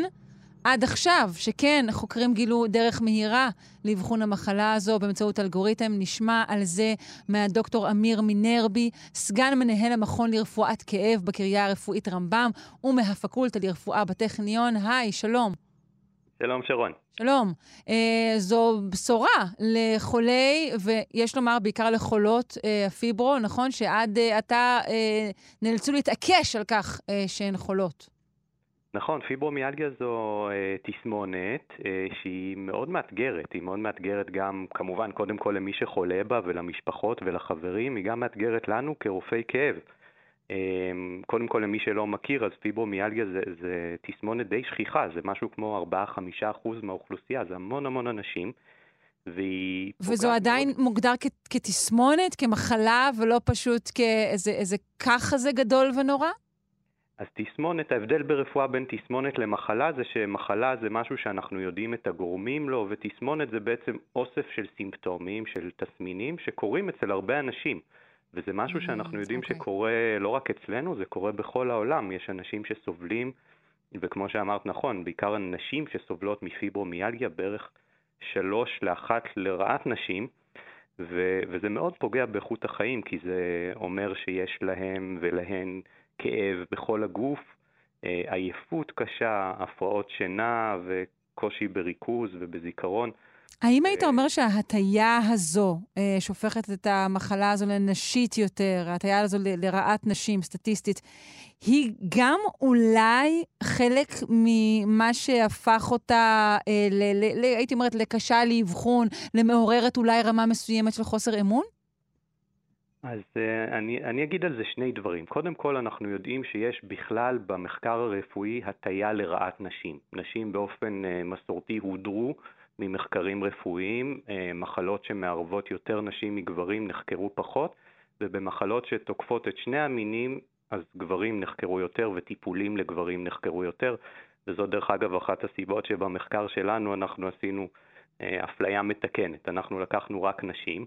והדבר השני זה שאנחנו יודעים, וזה מאוד מעניין כי זה לא רק בבני אדם, שנשים וגברים, או בחיות זכרים ונקבות, הכאב אצלם מתנהג בצורה מאוד שונה מבחינה ביולוגית. זאת אומרת, אה, זו לא רק חוויה שונה, אלא גם תהליכים שונים. אה, וזו נקודה ש... תוכל להרחיב נורא... על זה קצת, לא לגבי כל בעלי החיים, אבל לפחות לגבי ההבדלים הביולוגיים בכאב עצמו בין נשים לגברים? בטח, בשמחה. אז אנחנו יודעים קודם כל שנשים סובלות יותר מגברים אה, מכאב קרוני. אנחנו יודעים שהסף לכאב אצל נשים הוא יותר נמוך, כלומר נשים סובלות מכאב יותר בקלות אה, מאשר גברים. אה, למרות כל הבדיחות על גברים חולים וכולי. נכון. אה, רציתי מיד לשלוף בדיחה כזו, אבל אני אמנע מכך. לא, להפך, לכי על זה. ואנחנו יודעים עוד ש... שהמנגנונים שעומדים בבסיס הכאב, אפילו כאבים ש, שמתנהגים בצורה דומה מבחינת המנגנון שלהם, מה שמניע אותם הוא שונה אצל נשים וגברים ברמות הבסיסיות ביותר, ברמה המולקולרית והתאית. מעניין. ואנחנו יודעים יותר ויותר שכאשר אנחנו לא עושים את ההבחנה הזאת וכאשר אנחנו חוקרים למשל עכברים ועכברות יחד, אה, או להבדיל נשים וגברים יחד, אנחנו עושים עוול, כי אנחנו בעצם אה, לא, לא עומדים טוב על ההבדלים בין המינים. אוקיי. Okay. טוב, אז uh, אמרנו שאכן uh, מגיע, מגיעות מטופלות, מגיעים מטופלים עם תלונות כאלו ואחרות, כמו שאמרת, זה מגוון של סימפטומים, ועושים כל מיני בדיקות, השגרתיות יותר ושגרתיות פחות, ופשוט לא רואים משהו משותף עד היום?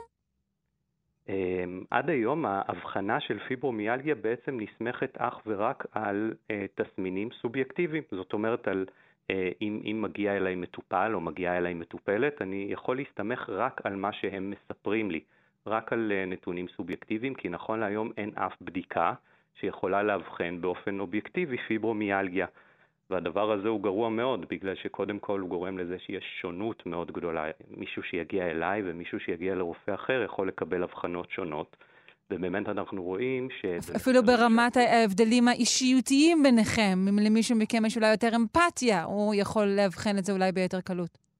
נכון, או ניסיון. או ניסיון. או, mm-hmm. או מי שלימד אותנו, או כן, הרבה דברים. ואנחנו רואים למשל שבמחקרים שנעשו לא בארץ, אלא בארצות הברית ובקנדה, בין 66 ל-75 אחוז מהאבחנות של פיברומיאלגיה שניתנו בקהילה היו שגויות.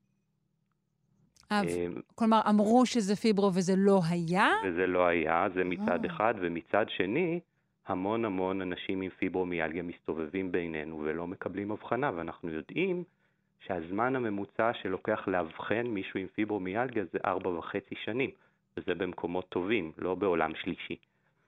זה אומר לנו אה, שאנחנו לא עושים עבודה כל כך טובה.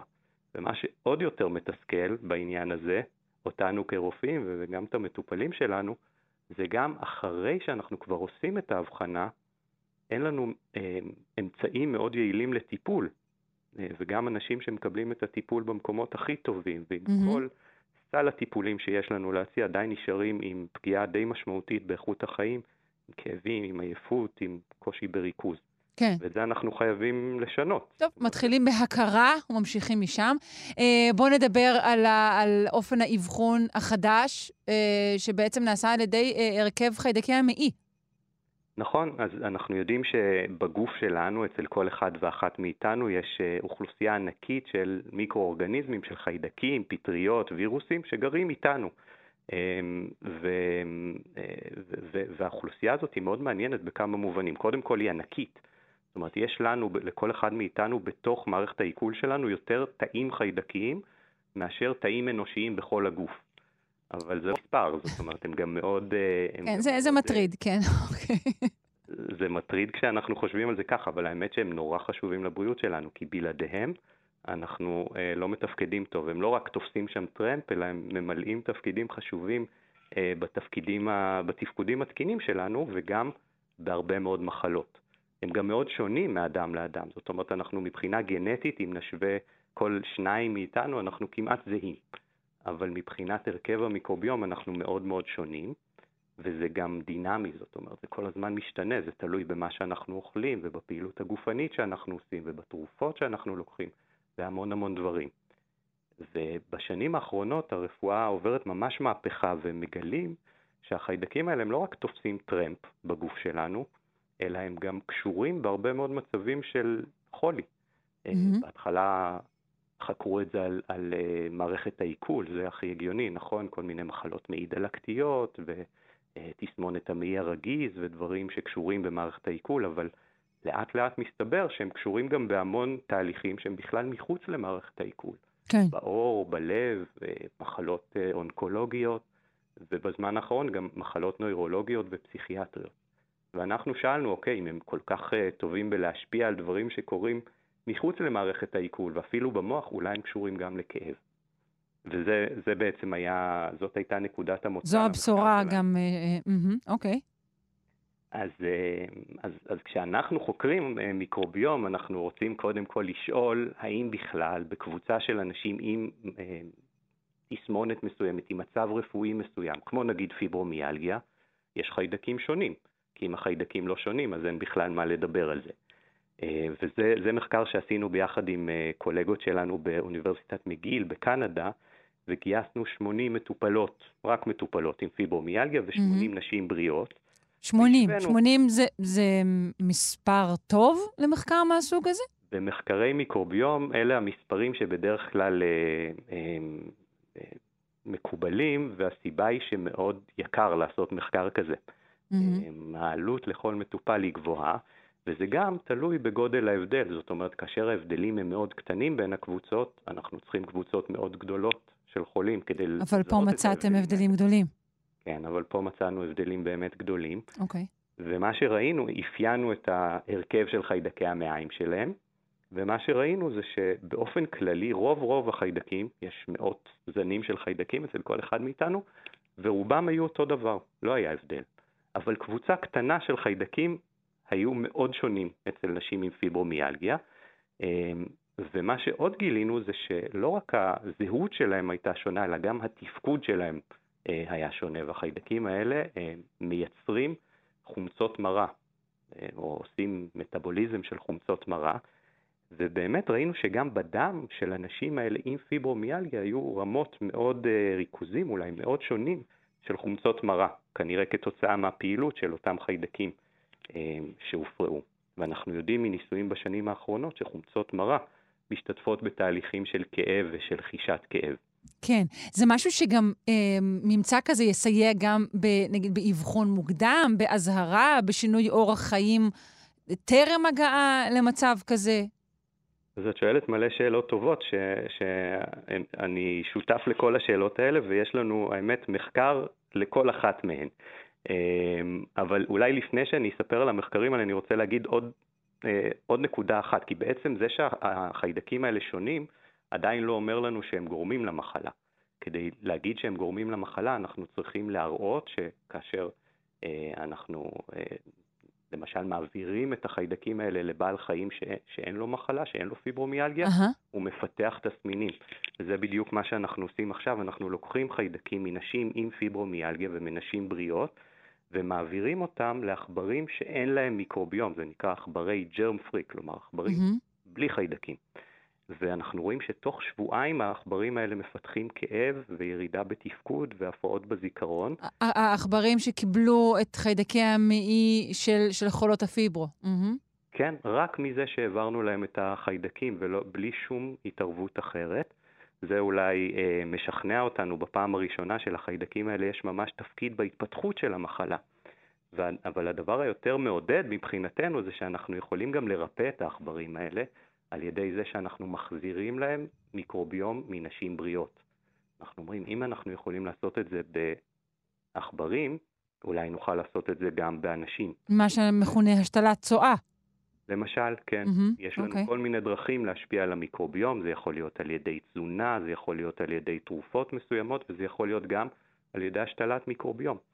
ו- ואם אני חוזר לשאלה שלך מקודם, אז עכשיו בעצם זה הרגע הכי מרגש מבחינתנו כרופאים, כי עכשיו אנחנו יכולים ממש לדבר על, על יישומים קליניים, על דברים שממש יעזרו לאנשים. כן. Okay. אז אחד הדברים שאנחנו רוצים לעשות עכשיו זה לפתח בדיקה שתאפשר לנו להגיד למי יש פיברומיאלגיה בלי שהוא יצטרך לעבור את הארבע וחצי שנים האלה של, אה, של חיפושים, אה, פשוט על ידי בדיקת דם. ואנחנו כבר יודעים לעשות את זה, על. להבדיל בין בריאים לבין אנשים עם פיברומיאלגיה. השלב הבא זה שנרצה להבדיל גם בין אנשים עם כל מיני סוגים של כאב, ולא רק פיברומיאלגיה. הדבר הבא זה שאנחנו רוצים לנסות לטפל באנשים. אנחנו עומדים להתחיל פה ברמב"ם מחקר בהשתלת מיקרוביום בנשים עם פיברומיאלגיה כדי לנסות לעזור להם. אה, ואנחנו מאוד מקווים שזה אה, יהווה איזושהי נקודת מפנה ביכולת שלנו לטפל בתסמונת המאוד לא נעימה הזאת. אנחנו מצטרפים לתקוות האלו, ונאלצים לסיים בשלב זה. אני מאוד מודה לך. אה, וכמה שאני מודה לך, אני בטוחה שהיכולות הרבות מודות לך עוד הרבה יותר. דוקטור אמיר מינרבי, סגן מנהל המכון לרפואת כאב בקריה הרפואית רמב"ם, אה, ומהפקולטה לרפואה בטכניון. אני יכול לומר עוד משפט אחד? אחרון לסיום. אחרון לסיום, אני רוצה לומר לכל החולות והחולים בפיברומיאלגיה באשר הם, שאנחנו אה, עובדים קשה כדי, שה... כדי לראות אור בקצה המנהרה, ואנחנו מתחילים לראות אותו, אז לא לאבד תקווה. יפה, תודה רבה. תודה, יום טוב.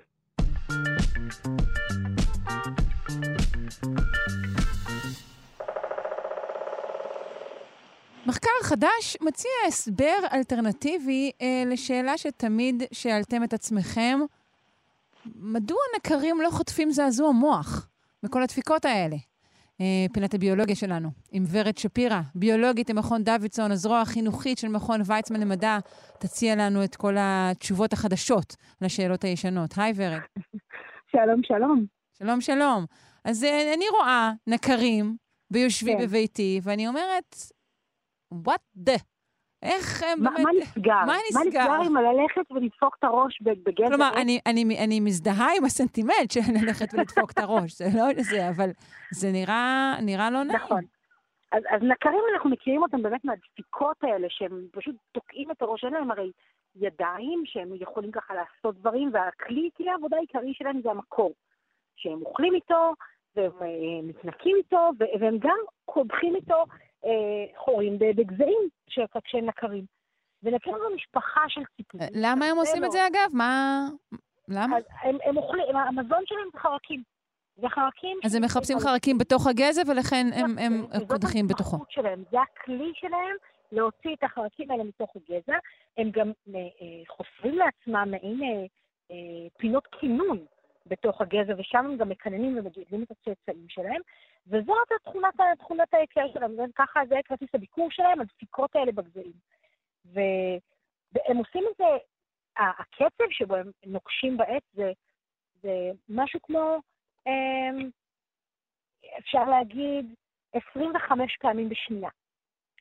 עכשיו, הם עושים את זה גם לתקשורת, כי הנקישות האלה הם גם איזושהי דרך לתקשר בין פרטים שונים, וכשהם מתקשרים הם עושים קצב מאוד מאוד מהיר של נקישות, זה הנקישות המוכרות יותר.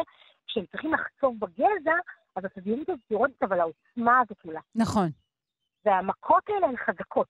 כן. כך שאם אה, אה, נקר אה, מקיש בגזע, זה יכול להגיע, אם, אם אני אתקע את הראש בקיר, זה, ואז ובסוף זעזוע מוח, זה משהו כמו 100 G.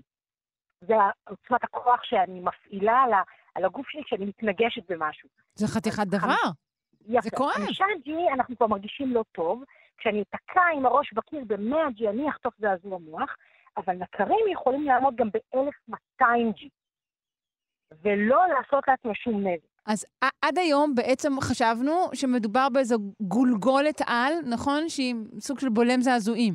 אז כרגיל זה לא רק פתרון אחד, יש הרבה מאוד השערות והרבה מאוד רעיונות ללמה זה קורה, וכשמפרקים נקר ומנסים להבין מה במבנה הזה הוא כל כך כל כך מיוחד וכל כך כל כך חובה. לא, איך האנשים פה על הקו של התוכנית הזאת אומרים ככה בפשטות כשמפרקים נקר?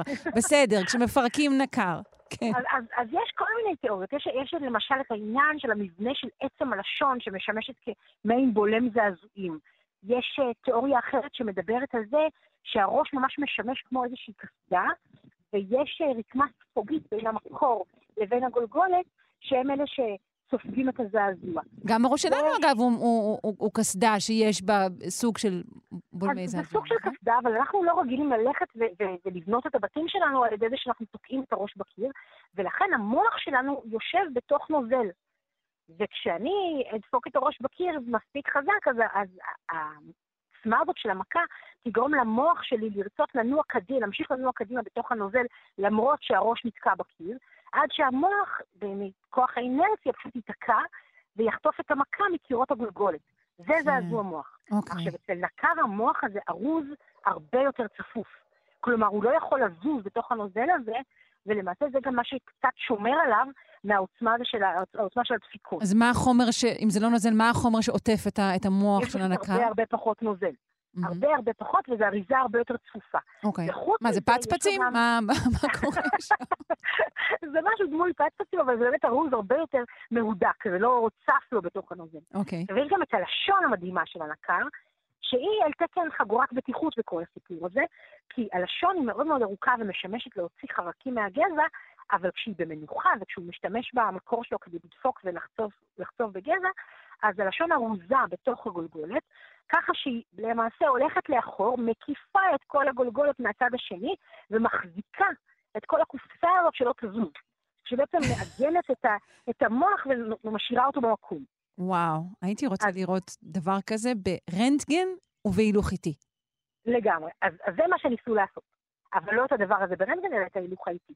כי המדע בעצם, גם כשאנחנו חושבים שאנחנו יודעים מה קורה, והגולגולת של הנקר שימשה להרבה הרבה מאוד השראה, גם לחוקרים וגם למהנדסים, ואפילו אה, בשנת 2006, כשגילו את העניין עם, ה, עם הלשון, עם המבנה של הלשון, אה, של, של חגורת הבטיחות על פני הגולגולת, אז אותו חוקר אה, אה, שגילה את הדבר הזה, זכה באיגנובל, אותו פרס מפורסם, והמדען הזה, איוון הוא- כשהוא סיפר בפירוט אה, על במת האיגנובל, על התגלית שלו, הוא היה לבוש בתור נקר, ואחר כך, בעקבות הגילויים האלה, פיתחו למשל קסדות לאופנוענים. אה, וחשבנו שאנחנו יודעים איך הדבר הזה עובד. אבל זה לא, זה לא עוצר, ובגלל שאנחנו חושבים שהבנו, זה לא אומר שהבנו נכון. ורוב הניסויים עד היום שעשו וניסו להבין איך הדבר הזה עובד אצל נחקרים, התבססו על מודל. זה אומר שאתה לוקח דברים שאתה רואה וחושב, אתה מכניס למודל ממוחשב, ואתה בודק האם המודל שלך מתנהג כמו המציאות, ולפי זה אתה אומר שהמודל שלך כנראה נכון. אבל לא עשו אף פעם ממש מדידות על נקרים כדי לנסות להבין איך הם מתנהגים כשהם חוטפים את המכה הזאת מהגזע, כשהם דופקים את הראש שלהם בגזע. ועכשיו ניסו לעשות ניסוי שטח אמיתי, ולבדוק האם, למעשה מה שהם בדקו זה האם הרקמה הספוגית שבין, שבין המקור לגולגולת, היא זאת שאכן משמשת כבולם זעזועים. ומה שהם עשו, הם צילמו שלושה מינים של נקרים, אה, מקישים בגזע, והם עשו את זה במצלמות מיוחדות שמצלמות עד 4,000 פריימים לשנייה. לצורך העניין, בטלפון שאנחנו מצלמים, וזה משהו כמו 30 פריימים לשנייה, אז זה מה שאנחנו רגילים לראות. אוקיי. וכשהם צילמו את הנקישות האלה ב-4,000 פריימים לשנייה, הם עשו סימונים קטנים גם על הראש וגם על המקור, ופירקו את הנקישות האלה לפריימים שונים כדי לראות מה קורה בזמן נקישה. כי אם יש לי איזשהו בולם זעזועים, יש לי שני חלקים שביניהם יש בולם זעזועים, ואני אתן מכה לחלק הראשון, אז החלק הראשון והחלק האחורי שיש בין, שבין שניהם בולם זעזועים ינועו בקצב שונה. כי אני אקבל את המכה בחלק הקדמי, תהיה לי בלימה של הזעזוע, והחלק השני, החלק האחורי שמאחורי בולם הזעזועים, ינוע יותר לאט. נכון. ואז אז זה מה שהם ניסו לבדוק, האם זה באמת נע בקצבים שונים. אבל כשהם הסתכלו על התמונות, הם ראו שזה נע באותה מהירות בדיוק. וזה אומר שלמעשה אין כאן עניין של בלימת זעזועים, ואין כאן עניין של חלק אמצעי שמגן על החלק האחורי וגורם לו לנוע בקצב, שונה, וזה בניגוד גמור לכל מה שחשבנו על אותה רקמה ספוגית שמשמשת כבולם זעזוע. אוי לא, אז אולי כל הסיפור של הקסדה הוא גם לא כל כך נכון וטוב. אז הקסדה כן עובדת, פיזיקלית זה כן עובד כן. העניין הזה, והנדסית זה. כן עובד, אבל זה לא מה שקורה אצל הנקר. אז הם הכניסו את הנתונים שלהם למודלים, והם ראו שבעצם אם הייתה כאן ספיגה של אנרגיה, והייתה כאן איזושהי כרית אוויר שסופגת את המכה, אז נקר למעשה היה צריך לתת מכה הרבה יותר חזקה כדי לעשות את אותו האימפקט ולעשות חור בגזע. כלומר, אם הוא היה משתמש בבולם זעזועים כמו שחשבנו שהוא משתמש, הוא היה מאבד את היתרון האבולוציוני שלו, והוא היה צריך לעבוד הרבה הרבה יותר יותר קשה דווקא. ולהשקיע הרבה. יותר מאמץ. אוקיי, ובמקום זה? אז, אז זה לא במקום זה, אז זה מה נשאר לנו מהדבר כן. הזה, ומה אנחנו לוקחים ממה שמצאנו. אז עדיין נשאר העניין של הלשון, והעניין של הלשון שמקיפה לנו את, ה, את הגולגולת ומחזיקה ככה את המוח במקום. הם אמרו שבמאמר שכדאי להמשיך להסתכל על שרירי הצוואר, שיכול להיות שהסוד נמצא בשרירי הצוואר שחוטפים את המכה ושומרים למעשה על המבנה של נקר ומאפשרים לו לחטוף את המכות המאוד מאוד חזקות. ומה שהם עוד אמרו זה שזה הסוד טמון בגודל של הנקר. כי ככל שאתה יותר קטן, אתה מסוגל לספוג למעשה עוצמות מכה הרבה יותר גדולות, וזה מה ששומר עליהם ומאפשר להם, בעצם הפיזיקה הזאת, ההתאמה המושלמת בין הגודל שלהם לעוצמות שהם מקישים בגזע, היא זאת ששומרת עליהם בסופו של דבר. Mm, הבנתי, כן, המוח שלו קטן מאוד, הוא קטן בערך פי 700 ממוח נכון. שלנו, נכון? הוא, הוא נחשב למוח קטן יחסית, בקרב, גם בקרב ציפורים, כי פשוט כשאתה פונקציונלי, והמוח שלך עושה בדיוק מה שאתה צריך, ככה שהוא לא ינזק, זה מספיק טוב. כן, טוב, בואי לא ניגרר עליה העלבת נקרים, בכל זאת אה, דיברנו עליהם אה, די יפה עד עכשיו. אה, מעניין מאוד. אני אחשוב על זה הפעם הבאה, שאראה את הנקר דופק את ראשו אה, בעץ. תודה רבה לך, ורד. שפירא, ביולוגית יום ממכון דוידסון, הזרוע החינוכית של מכון ויצמן למדע. ביי. ביי.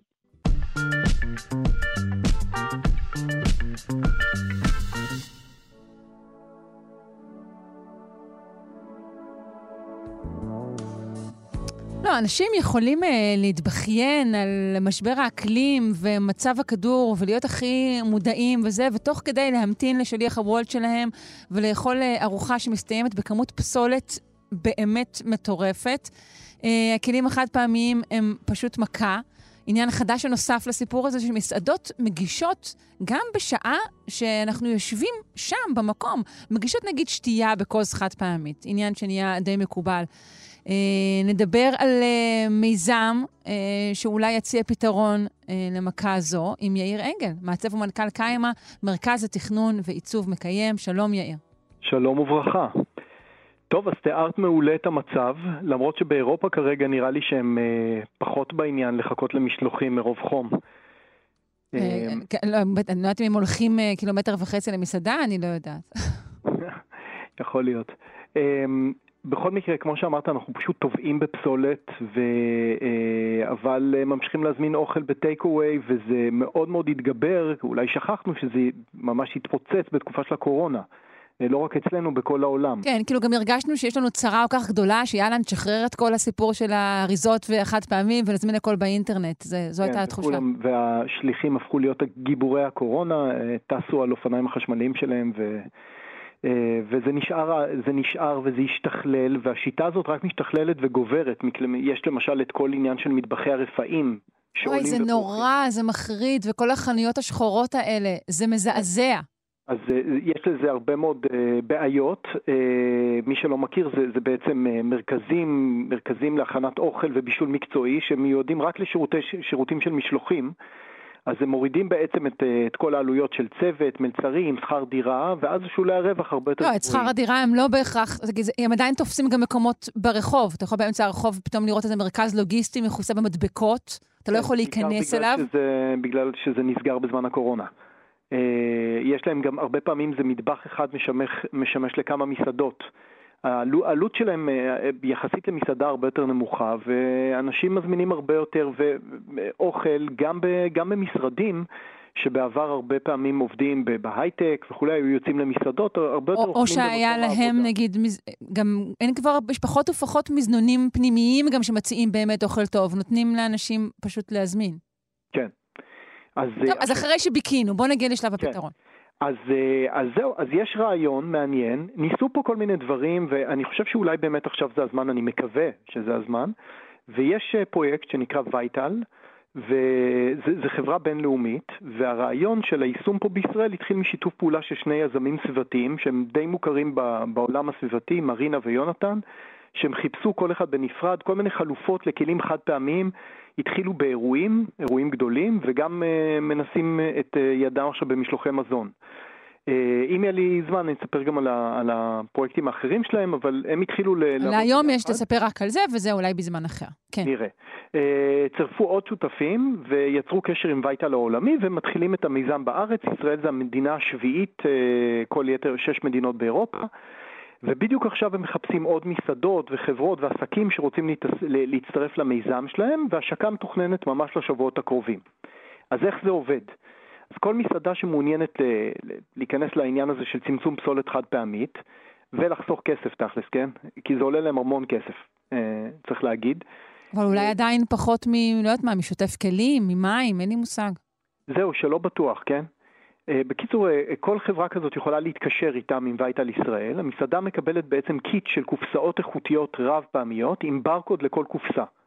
וכל אה, לקוח שמעוניין לקבל משלוח אה, בכלי רב פעמי, הוא צריך להוריד את האפליקציה שלהם, שהיא חינמית, ובזמן, אה, ואפשר לראות באיזה מסעדות אה, ניתן לקבל את השירות הזה, ובזמן האיסוף צריך להזין את, הקוד של הקופסה, או פשוט לסרוק אותה עם הסמארטפון. עכשיו, כשהלקוח אה, מסיים את השימוש בקופסה, הוא צריך להחזיר אותה לאחת המסעדות, או בתי קפה, או סופרים, או מקומות עבודה. יכול להיות שיש בחלק מהמקומות גם שיתוף פעולה עם עיריות, אה, ויש מקומות של עמדות החזרה. ואז הקופסה הזאת חוזרת למעגל השימוש. שוטפים אותה ומחזירים אותה לשימוש, וככה מתחילים להיגמל מהחד פעמי. הם עדיין לא פרסמו פה שמות של חברות אה, אה, בצורה רשמית של עובדות אה, איתם בישראל, אבל אני יכול להגיד שבאתר העולמי שלהם, שאפשר להסתכל בו, נקרא vital.org, אה, אפשר לראות שאחת החברות השותפות הן WeWork, אז אפשר להבין את העניין הזה שאנשים מזמינים אוכל לעבודה. אה, מכל מיני... ואולי מקום העבודה מרכז את ההחזרה הזו. וכך זה אולי הגיוני. כי אני רוצה להגיד לך שכל הפתרונות שנשענים על uh, רצונו הטוב של הפרט ו- ו- והליכתו uh, בשמש אל מרכז ההחזרות וכו', אני, אני, אני מטילה בהם ספק. וככלל, כל הדברים שבעצם רק ממשיכים לתמוך באמת בצריכת היתר, פותרים אותם מכל מיני כיוונים אחרים, אבל בעצם ביסוד שלהם ממשיכים לתמוך בה, בעיניי הם פשוט פחות טובים.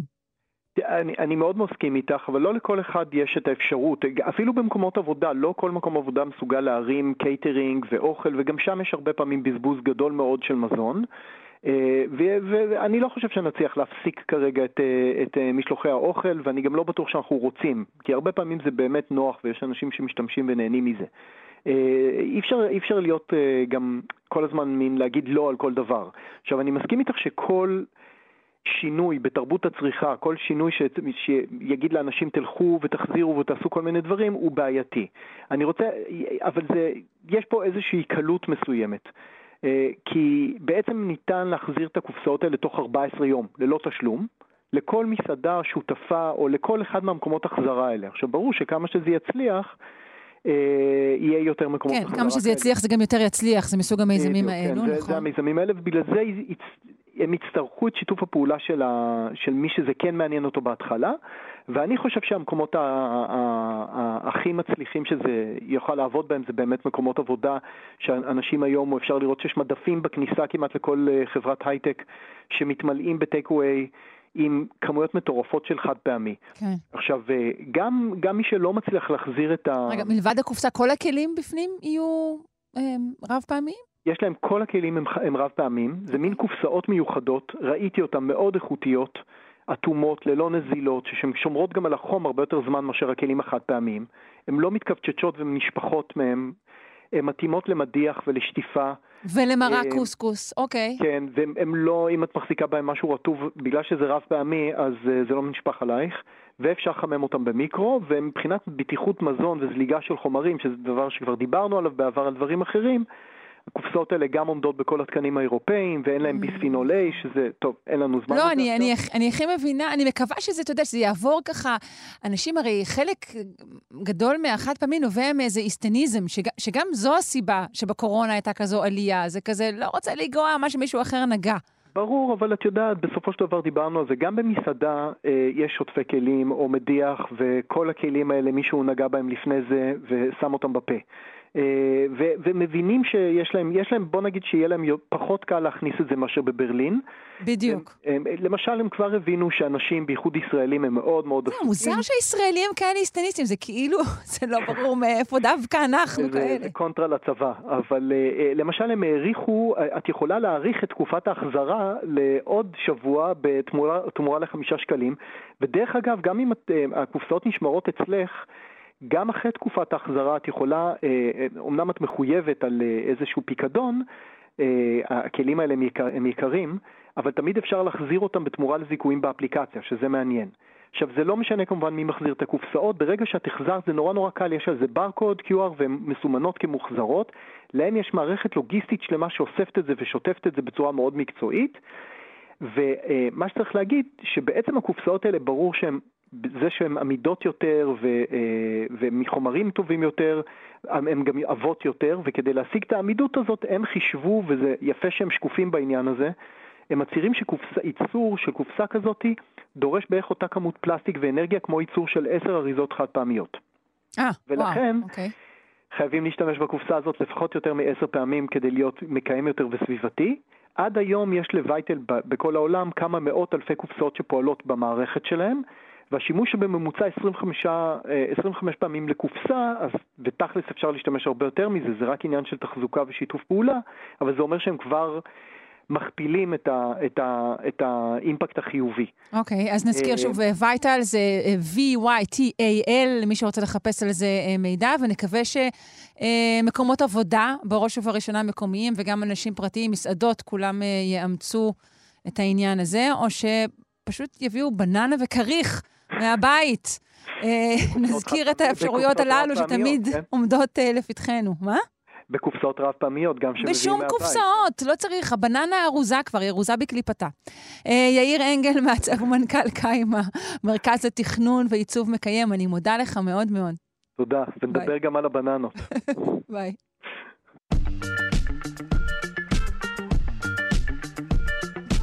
עד כאן שעתיים של שלושה שיודעים. אני מקווה מאוד שנהניתם ושהתעניינתם. בשבוע הבא אני משאירה אתכם בידיו האמונות והמסוכסות של נתיב רובינזון, אותו אתם כבר מכירים. אני אחזור אחרי מספר השבועות של נופש במאדים, כמו שמקובל אצלנו כאן במערכת. העורך שלנו, כרגיל, רז חסון, המפיקה אלכס לויקר, על הביצוע הטכני אלון מקלר, אני שרון קנטור, אחרינו, גם כן תרבות עם גואל פינטו. יישארו איתנו, כאן תרבות.